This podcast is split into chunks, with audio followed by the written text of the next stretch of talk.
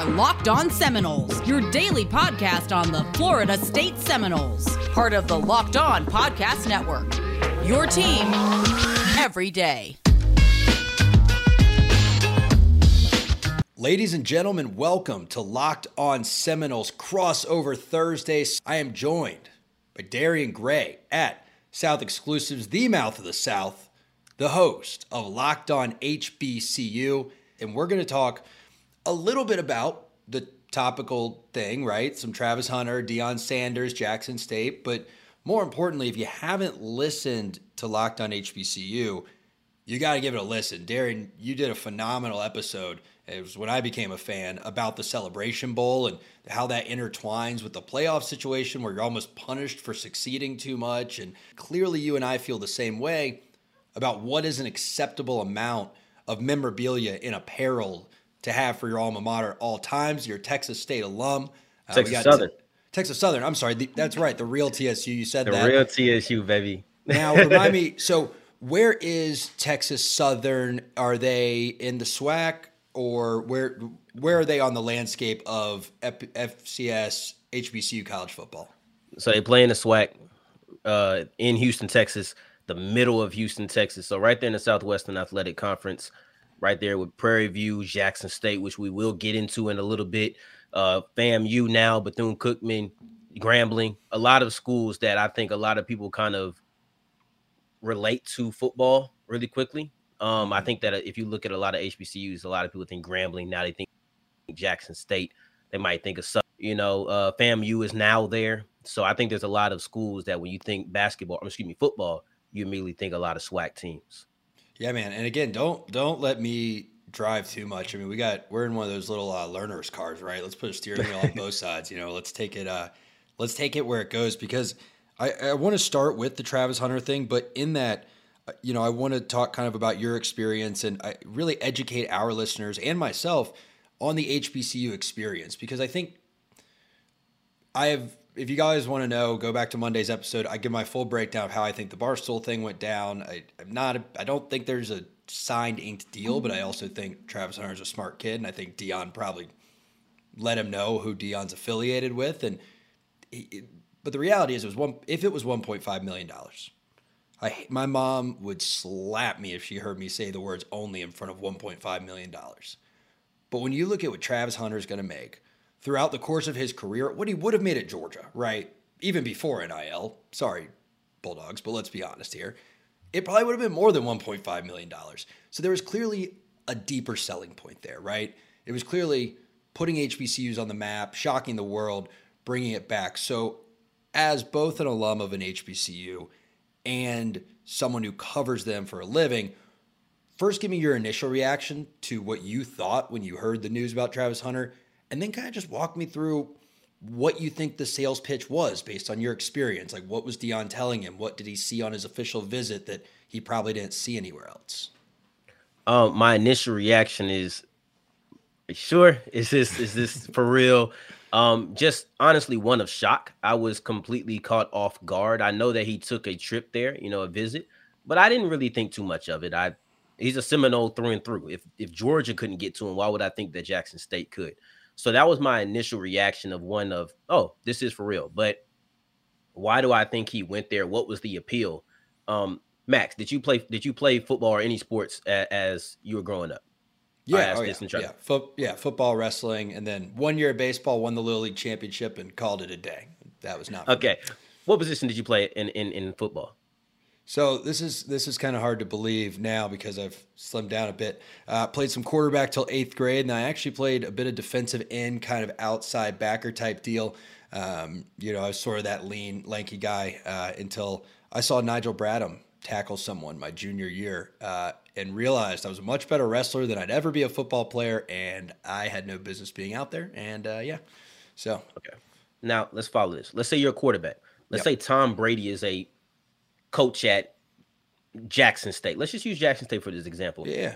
Think about the ability to learn as an expert from the expert. You have the greatest quarterback of all time right there. Let's think about if you're a, a defensive end. you know, you have Lawrence Taylor in his right mindset saying, Hey, I want you to come play for me. I can show you everything that made me one of the greatest players to ever exist, to ever grace a football field at the position that you're trying to be that.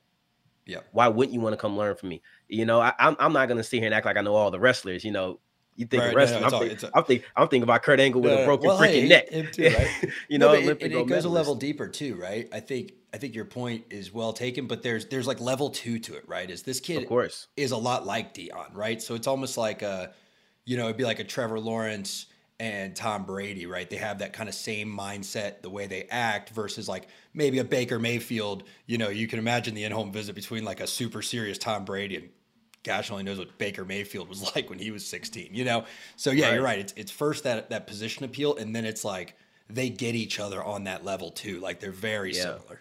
And then one other thing is Deion was his idol. Mm-hmm. That like, not only is Deion the greatest cornerback to ever live, he's his idol. So as much as Deion Sanders means to everybody, Deion Sanders means even that much more to Travis Hunter. Because if I right. looked up to you my whole life and now you're saying come play for me.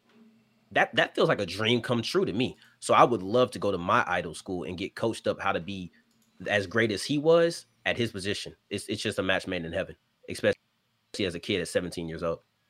Yeah, and you know what's interesting is, and this was I, I've seen this after my initial Monday video on it. Um, there there is a real selling point for Deion of kids also being successful under him. And look at the numbers his sons put up. I mean, Shedeur's numbers this year are nuts. It's like I think he has like 30 touchdowns to eight picks. Um, it's just like, okay, look, you can actually put up real numbers. You can actually get noticed. Um, the thing I want to get into next is uh, I, I want to talk a little bit about the effect that this has, more of the downstream effect that this might have for HBCU recruiting. This is it the putt to win the tournament. If you sink it, you win the championship. But on your backswing, your hat falls over your eyes. Is that how you're running your business? Poor visibility because you're still relying on spreadsheets and outdated finance software? To see the full picture, you need to upgrade to NetSuite by Oracle. NetSuite's the number one cloud financial system to power your growth. With visibility and control of your financials, inventory, HR, planning, budgeting, and more, it has everything you need to grow all in one place. With NetSuite, you can automate your processes, close your books, all while staying ahead of the competition. 93% of surveyed businesses increased their visibility and control after upgrading to NetSuite. Over 28,000 businesses already use NetSuite, and for the new year, NetSuite has a new financing program for those ready to upgrade at netsuite.com/locked. So head to netsuite.com/locked for this special one of a kind financing offer on the number one financial system for growing businesses. netsuite.com slash L-O-C-K-E-D. So yeah, so Travis Hunter very much said, you know, he was doing this kind of to put HBCUs on the map. Now, I'm not going to take back what I said about he probably could have done it a little more respectfully. Maybe don't throw the Florida State hat. Um, but I think the point, especially about Deion being his idol more than Florida State, is a great point. The funny thing is, I said on our episode, I remember when he took the official visit.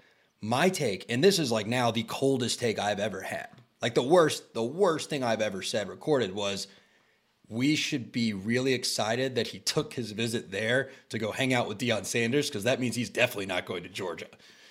Well, I guess I was right about the Georgia's part of that, you know, like, uh. So anyway, I, I want to talk though about about what this means for kids, maybe like a Travis Hunter, that want to go to an HBCU because I'm of two minds. One, I could see people following him. But two, I worry if it's almost like he is so athletically gifted. He is so smart with the football. You watch the I mean that highlight from the state championship like he he looks like uh, it looks like that Ronaldo highlight where somehow he just keeps floating an extra second until he grabs the ball. And you just see this kid play and it's like you're going to the league no matter what. But as a four-star who is a very gifted athlete and a very good player, but needs to improve in college and needs the exposure of an Oklahoma, a Bama, a Georgia. Hopefully, one day when we get better at Florida State. Like, are you almost doing him a disservice to get him to maybe go to a different level of football, not realizing like how athletically gifted you are? But then I also think, well, if enough kids start doing it, then there won't be a lack of exposure. So I know that's a lot to unpack, but that's just kind of my unfiltered thoughts about it. And I want to hear kind of your thoughts of what this means for the larger HBC, HBCU landscape trying to recruit bigger name recruits. Okay, so this is like an episode of Locked On HBCU right here. Like that right. question right there, unpacked in a multitude of ways. So let's try to get into it and, and dive into what it means. So let's go to the first one because I think that your second way of thinking is the more optimistic and maybe I'm a, just an optimist, but hopefully more realistic way of thinking. But the whole thing about four stars, maybe not one to come. So here's the thing: is there's no exposure. These things, right? These certain things that people a lot they'll say a lot. And I think that one thing needs to be looked at. Jackson State had eight of their 11 games televised, whether that's on ESPN, U2, or Plus. They were exposed, yeah. right? So that's one thing. And they're not going against themselves. So right. they're, they're playing somebody. So you're getting exposure. And I talked about this on my last episode. If you're a receiver going against Travis Hunter, you better bring your A game because people are mm-hmm. looking. I don't think that exposure is as big of a deal. And as things grow, the exposure will too.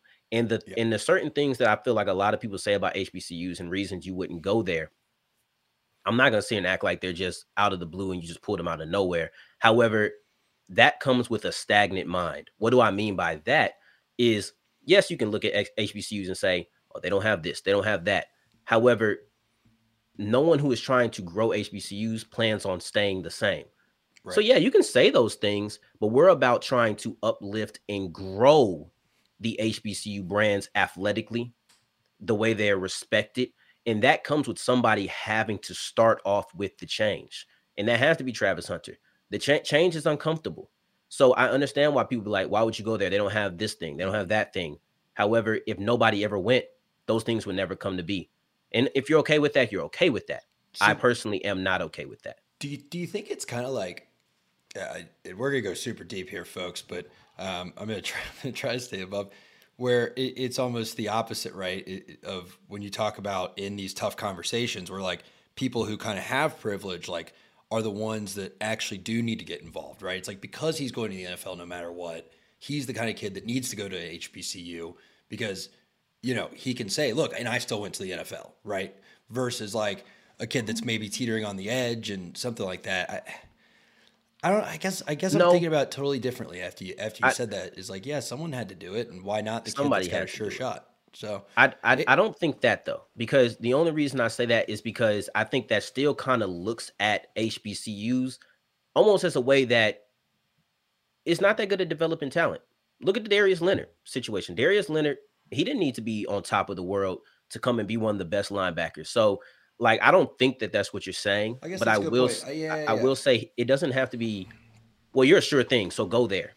Does it help? Yes. However, I think looking at it as sure things go there, it kind of takes out the fact that HBCUs have coaches and they have yeah. people who can develop you. So you don't need to come in as a star in order to leave and be drafted. You know, a lot of times those guys aren't there, and we still have people who are getting put into the league. So I don't I don't think that you have to have this sure thing in order to go to a to an HBCU. Well, we got Marcus Cushney from uh, Alabama State last year. I, I, apologize. I don't know if is Alabama State an HBCU. Or... Yes, yes, Alabama okay, State okay. HBCU so, in the SWAC.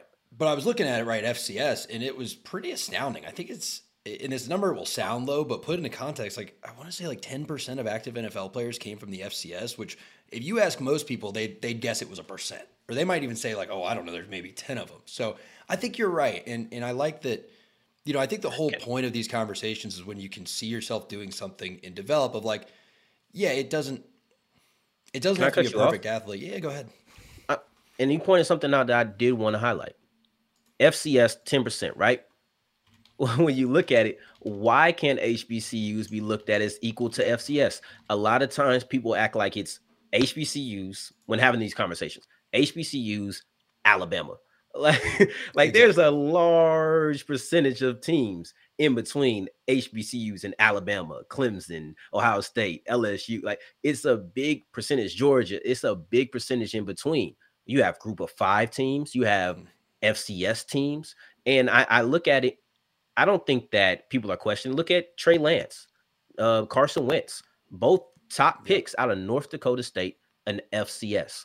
So I don't think that it's just you all of a sudden have to go from Grambling being an HBCU to being the most dominant team in the in the college football landscape.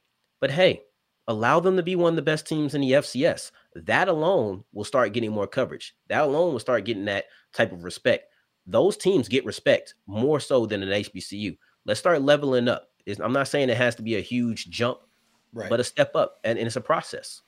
And do you think it's just, frankly, the nature of them being HBCUs that they get held to sort of a, like an unfair standard? Where look, if Travis Hunter went to North Dakota State, I I believe because I like to think most people are good people, and I think sometimes I say things where you know I'm like, oh yeah, that's maybe I do need to open my mind a bit. Um, but I would probably have the same exposure talking points, this, that, the other. But as you're talking, it's like, yeah, I mean, you, there's a lot of kids like you said, don't even in the FBS, don't play for Alabama and still have very long, successful pro careers. I mean, how many folks do you see like on Monday Night Football when they say they're college? You're like, I have no idea someone from there's ever made it to the NFL. It's like, you know, or they say so yeah, I, I guess you're right. It's like why are HBCUs held to this standard? And now this is obviously a conversation that's been going on for like a week um, amongst our fan base, but broader of like, oh well, if you don't send all 22 of your starters to the NFL, then there's no point in going to an HBCU. It's like, well, what?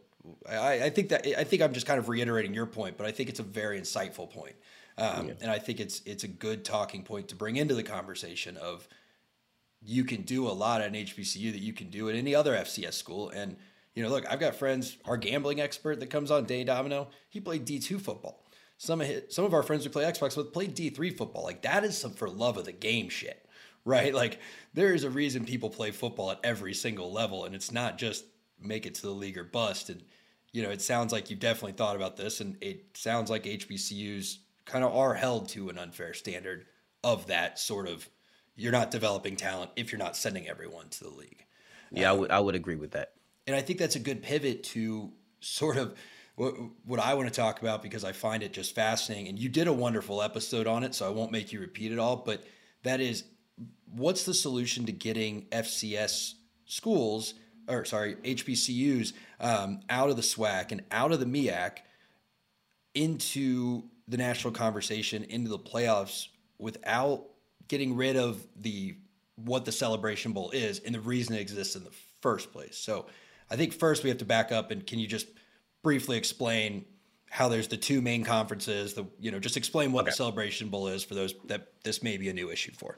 Okay. If this if let's let's dive into it, right? So the celebration bowl is essentially the winner of the SWAC and the winner of the MEAC going against each other to decide the black national champion, right? The HBCU national champion. That's what it is. It's a game meant to do that. What is the SWAC?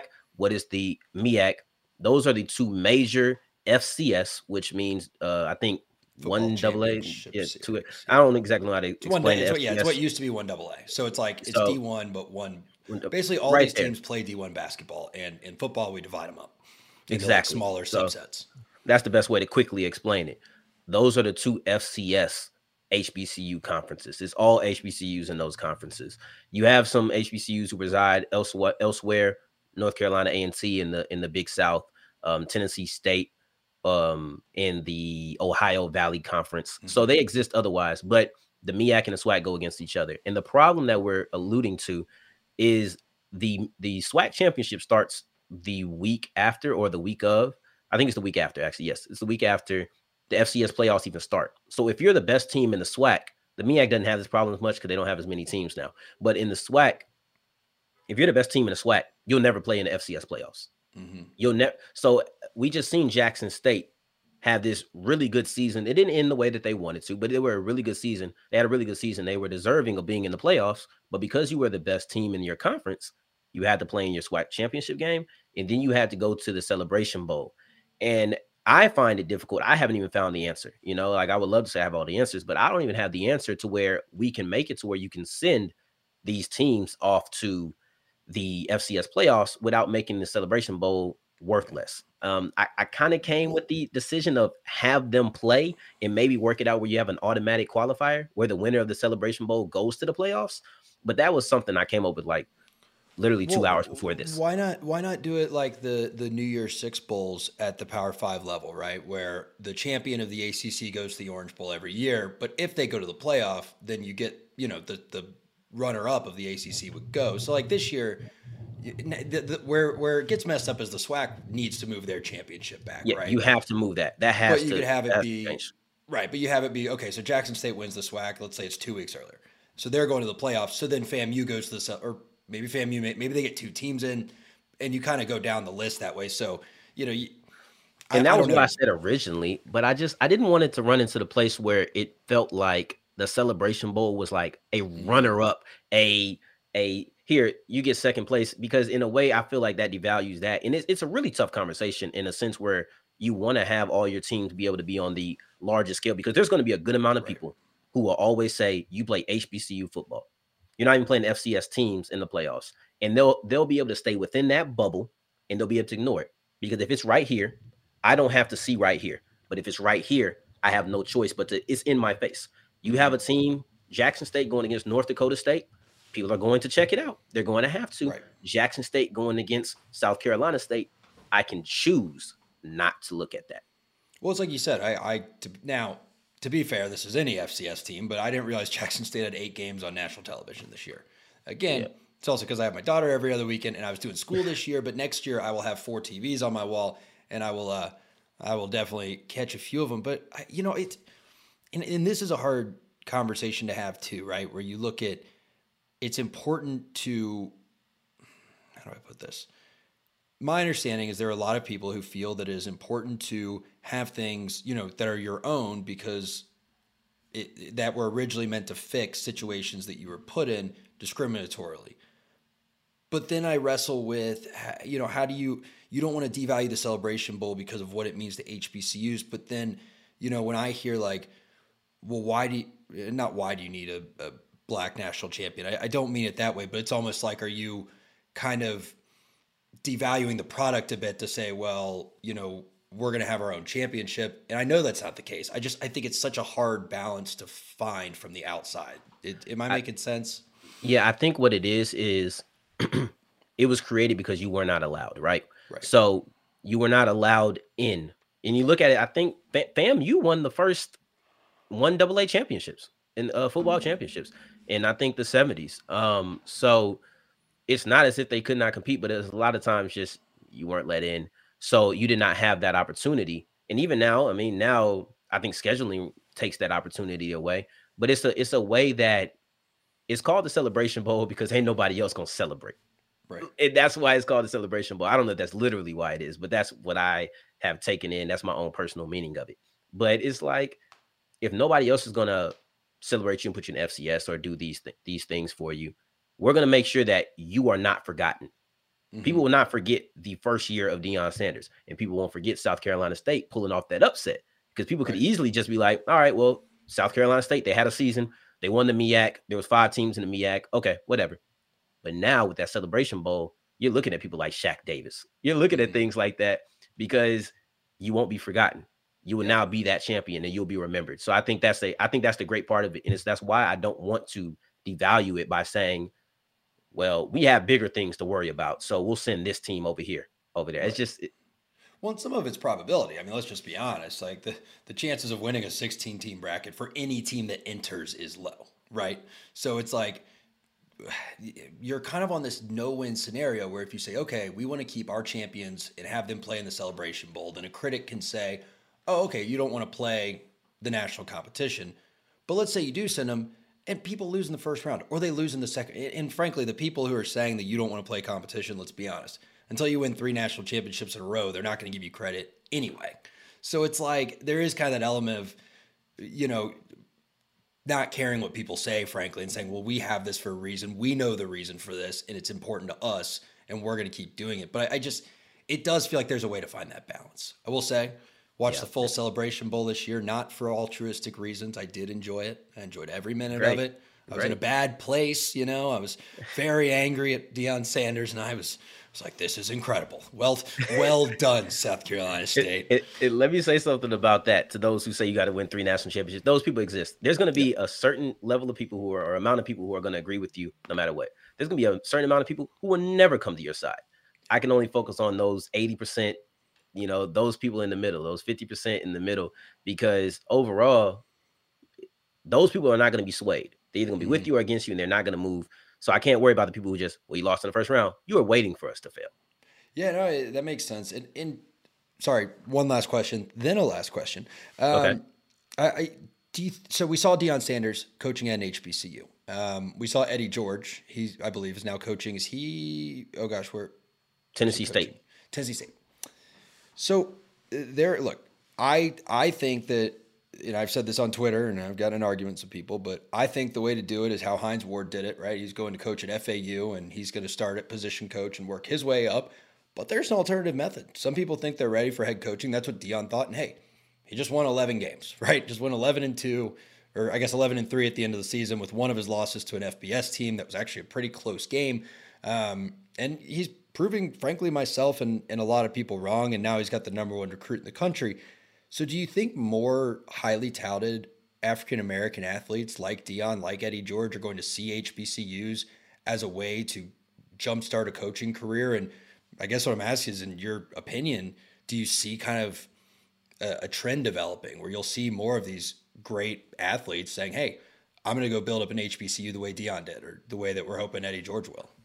Yeah, I think I think it'd be a great option. No longer are people looking at HBCUs as last resorts. Mm-hmm. That goes for athletes. We seen with Travis Hunter. That goes for coaches. If you want to start off coaching, I mean, some people are going to use it as a springboard. Some people are going to really see the value in building up an HBCU.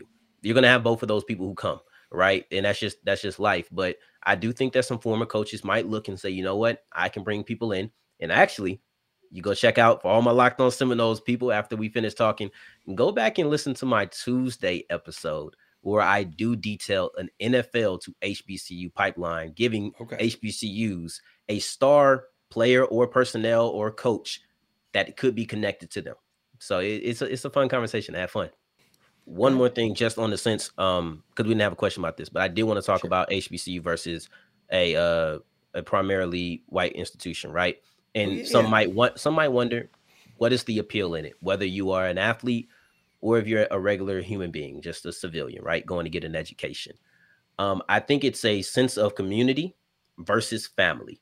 All mm-hmm. colleges are communities. You have places to eat, you have places to sleep, you have places to study, you know you're going to have a lot of people around you have all of these things you have sh- like shelter right you have things that'll make up a community it's a lot of people around a lot of people that's everywhere in college but i think for the most part in hbcu culture every person i i know from hbcu i was actually talking to my friend from morehouse one of the many mm-hmm. esteemed hbcus you know right um, i went to texas me, southern right down the road so i went to texas southern an esteemed hbcu right there in houston so um it's this sense of family where everybody wants you to win. Mm-hmm. You know, and something we talked about before with Travis Hunter, just to bring it all full circle to, to the athletics. Will people be like, man, we got to compete against the guy, so they're a little bit right. bitter? I don't think so because I think people understand this will be a certain ah dang, we gotta go against the guy. But for the most part, it's a you win, I win because we understand it's elevating. At Texas Southern, just the simple meaning of I went to TSU. I was at the gym. Oh, you went to Texas Southern? You have your Texas Southern uh, shirt on? that alone is a talking point. That alone is a I want you to win. Let me put you in with this company because mm-hmm. I've seen I've seen the struggles. We all understand the struggles that come with an HBCU. We all understand the downside and maybe they look down like Texas A&M put up a poster and said this poster is worth more than your degree when playing Prairie View A&M this year. That was a sign that one of their fans put up. Terrible sign. But I say that to illustrate the point where we understand those experiences. We understand how you are looked at a lot of times. And it's just a situation where we want to help you succeed. We succeeded, pull the next man up. No crabs in a in a bucket type of deal. It's just a I want you to succeed. And I think that you get that more so than anything. And to wrap it up really quickly to talking about the athlete, there's a certain fear or distrust of possibly becoming a commodity at some of these power five schools. Yep. And the sense of you're only as valuable as you are on the field, on the court, whatever your sport is where I've seen it. You know, this dude makes a bad pass. They act like this dude doesn't deserve to live, you know, that, or he decides to transfer because, hey, Tallahassee just isn't the spot for me anymore.